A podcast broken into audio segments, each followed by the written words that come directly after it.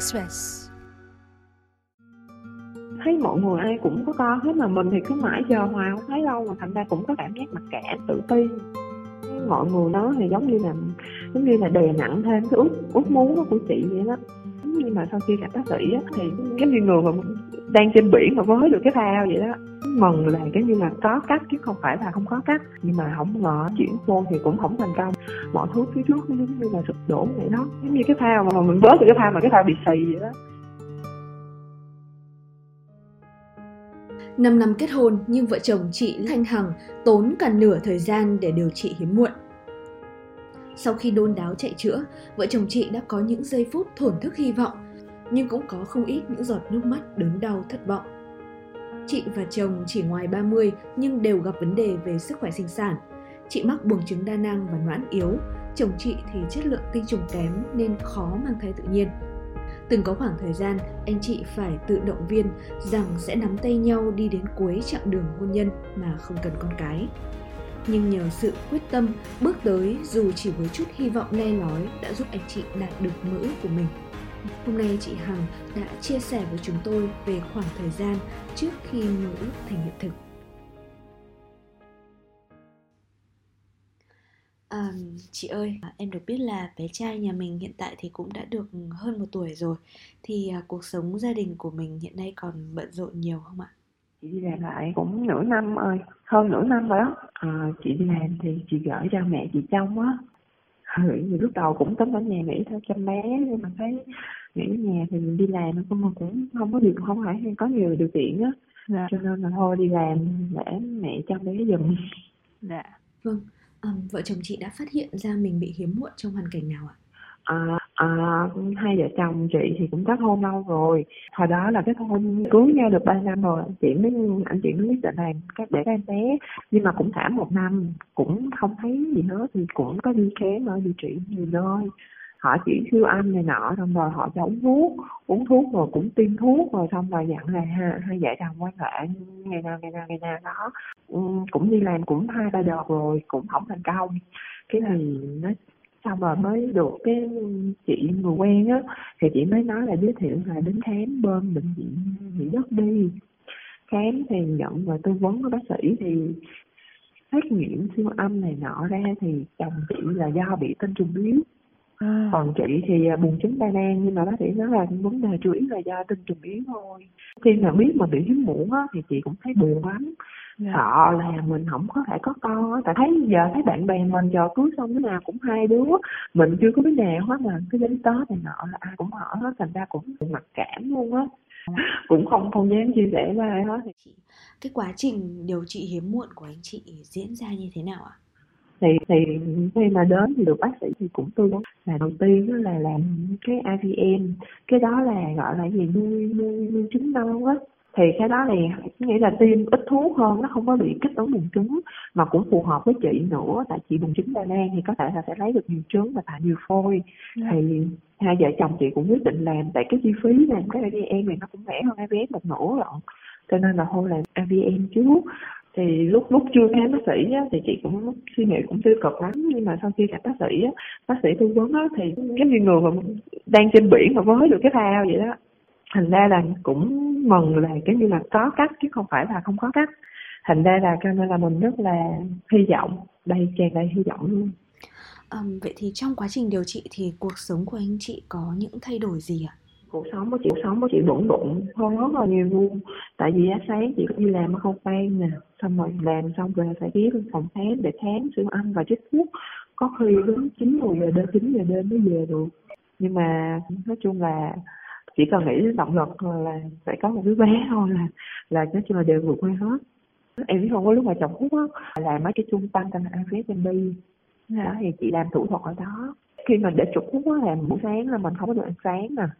Có nghĩa là lúc lúc đầu á là là do là mình được tiêm thuốc á thành tiêm thuốc mê hay sao á.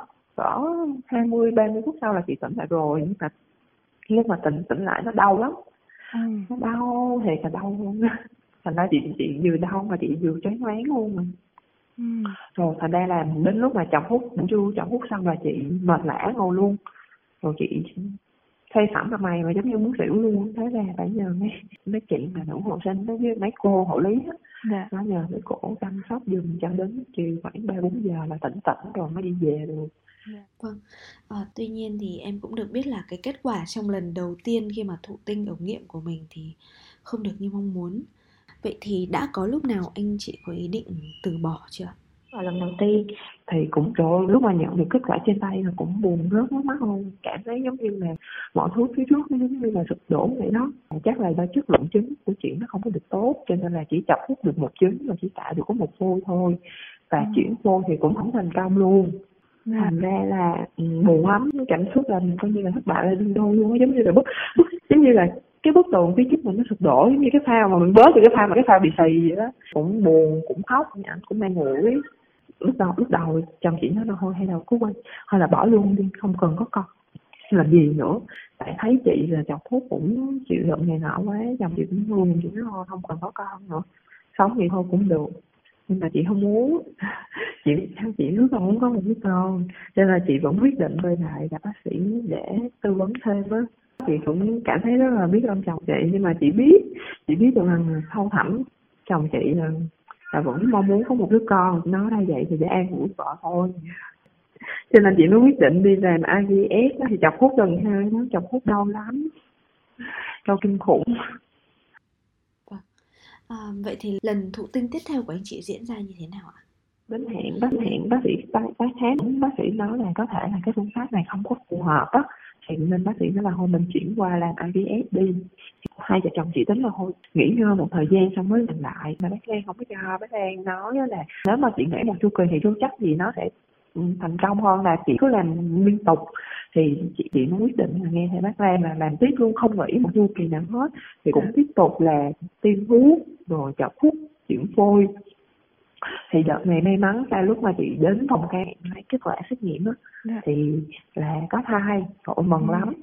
Vừa mới tin có bầu một cái là tuần sau là là là đi phan thiết mũi này đi giống như đi để chúc mừng luôn em. Là mừng quá rồi có con rồi thôi mình mình đi luôn mình đi chơi luôn không có kỹ hiểu không? Thành ra đi nhiều quá, cái nó nó bị động thai, thế là phải vô cấp cứu. Thì bác sĩ chăm sóc này nọ thì cũng qua được. Nói chung là cảm thấy nhẹ nhàng lắm, nhất là khi mà lúc mà xanh đó xanh là chỗ nhìn thấy bé nó nằm trên ngực chị thì chị cảm thấy nghẹn ngào. Nói chung là nước mắt nó chảy ra thôi, không thể, không chảy thành tiếng được, nhưng mà nó cứ nghẹn ngào, giống như nó cục vậy đó. Vương tay trời ơi, nó trời mừng lắm, cái lúc mà nó nó phải qua bên phòng chăm sóc để các cô y tế chăm sóc này họ thì chồng giống như là không nở xa con vậy đó. Thứ nhất là cái như là cái trong quá trình điều trị á, là đã cảm thấy đau đớn lắm.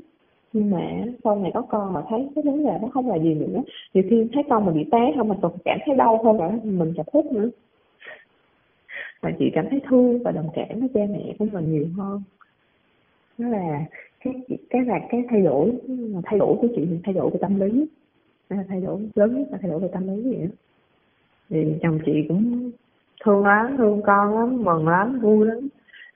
Đút ché này nọ cho vợ nói chung là thương hai mẹ con chồng chị nói vậy. Um, trong suốt cái thời gian vất vả đó thì uh, điều gì ở chồng khiến chị cảm thấy uh, biết ơn anh ấy nhất ạ? Thì nói chung là cũng cảm ơn chồng chị là những cái những cái ngày mà chị đi tiêm thuốc này nọ là ảnh đưa đón chị đó. Sáng đưa chị đi làm xong rồi tối ảnh chờ chị ở ngay phòng khám luôn đến chín giờ đêm luôn mà ảnh đợi ảnh làm sao ảnh ngồi đó đứng ở ngoài ảnh đợi khi nào mà chị làm xong rồi ra. Nhiều khi ảnh làm lúc ảnh ra lúc 6 giờ ảnh chạy qua bên phòng khác anh đợi đến 9 giờ tối luôn mà. Ảnh không ăn luôn mà. Khi nào mà vợ tiêm thuốc ra về an tâm rồi thì nó ok. Ừ. nhìn lại cái chặng đường chữa trị của mình chị cảm thấy nhớ nhất về điều gì ạ? Chị thì chị thấy là trong cái quá trình đó thì cảm thấy tự hào lắm về hai vợ chồng là coi như là hai vợ chồng chị đã tin tưởng nhau rồi cũng chọn đúng bác sĩ. Tự hào là bản thân chưa giờ cảm thấy tự hào đó như vậy. Tại trước đó chị đi nhiều nơi rồi không có không có thành công luôn á. Mà học cũng không có xét nghiệm chồng chị họ chỉ xét nghiệm mỗi chị thôi cái đề chị ra xét nghiệm thôi. Rồi uống thuốc này nọ nọ mà không có thành công mà cũng làm mấy chu kỳ tại một làm một cái quy trình như vậy là cũng tốn à, ờ, em biết là cái quá trình điều trị hiếm muộn rất là khó khăn rất là gian nan. À, đối với vợ chồng chị thì điều gì là áp lực lớn nhất trong suốt cái khoảng thời gian mình điều trị ạ? cái cái kinh tế và cái tâm lý là cái áp lực lớn nhất. Chị chắc cũng phải tốn cỡ một trăm trăm hai trăm ba tại vì chị buồn trứng đa nang nên cái lượng thuốc có chị tiêm vào nó sẽ ít hơn những cái bạn khác mà trăm hai trăm ba là bao gồm chị làm hai chu kỳ luôn á là làm IVF với làm IVF luôn chị xác định luôn á nếu mà làm IVF mà không thành công á không có nghĩa là chỉ hết hôn mà vẫn không thành công mà chắc ngưng được thời gian luôn á chắc chắn là cũng phải ngưng lại tại mình hết tiền rồi Vậy những cái lúc mà đối diện với thất bại, với áp lực và suy sụp thì chị có chia sẻ việc đấy với ai không ạ? Chỉ có nhà nhà, nhà chị biết thôi. Nhưng mà bên nhà chồng thì chị cũng không dám nói với em, chị cũng ngại. Nhà sợ ông bà lo lắng em. Cũng lớn tuổi rồi, bảy mấy tám chục tuổi rồi. Đó, chị cũng không có dám chia sẻ với mọi người tại vì giống như là chị sợ là cái vấn đề hiếm muộn nó cũng khó nói chung là không có gặp cái trường hợp như mình thì họ cứ nghĩ là cái đó là một căn bệnh bề, bề ngoài thì họ không nghĩ gì nhưng mà họ cứ suy nghĩ là trời cái này nó bị cái này bị kia cái bệnh này bệnh kia nên vậy đó cho nên là không có dám nói với ai cũng không dám nói. Là trời ơi con của mình là sinh về vụ sinh ống nghiệm không ai dám nói mặc dù là ý như một đứa bé bình thường không có gì hết á. Nhưng mà chỉ là cái cái cái giai đoạn đầu nó hơi khác thôi cho nên mà nhiều người họ không nghĩ họ sẽ có cảm giác đánh giá là tôi đai thành ra là nhiều khi chị không dám nói. Cũng nhờ một phần cũng nhờ bác sĩ thuyết phục đó, bác sĩ tư vấn và thuyết phục anh chị. Chứ nếu mà không gặp được bác sĩ mà thuyết phục thì chắc là anh chị từ bỏ rồi trên cương vị là một người từng trải qua mọi cảm giác trong điều trị hiếm muộn từ tự ti cho tới hy vọng từ thất vọng cho tới mãn nguyện và từ đau đớn cho tới hạnh phúc thì chị có lời khuyên ra sao cho những cặp đôi mà cùng hoàn cảnh với chị nhưng mà lại chưa may mắn được như chị thôi ạ? Ừ, ừ đúng với chị thì lời khuyên chị đưa ra đó chính là đầu tiên là phải tự tin có nghĩa là khi mà khi mà trong quá trình điều trị á, sẽ mình phải cố lên phải tự tin lên mình phải tin tưởng vào bác sĩ tin và phát đồ điều trị của bác sĩ. Tại có những bệnh nhân đó họ cái như bác khi bác sĩ họ đưa ra cái phát đồ điều trị bệnh nhân họ không nghe theo. Là đưa ra là thứ nhất là mình phải tự tin trong quá trình điều trị và mình tin tưởng vào cái sự tư vấn và phát đồ điều trị của bác sĩ. Mình phải nghe theo là bác sĩ. Tại vì á thực tế là mỗi mỗi người cơ thể của mỗi người khác nhau không ai còn đối với những người mà bị hiếm muộn rồi á, thì những người đi trước là chính là động lực Quý vị thân mến, rất mong rằng với câu chuyện của chị Hằng vừa chia sẻ sẽ giúp các cặp đôi cùng hoàn cảnh chút bỏ được phần nào căng thẳng, áp lực và tìm được cho mình một sự an ủi, sức mạnh để có thể tiếp tục thực hiện được ước mơ của mình. Cảm ơn quý vị đã lắng nghe.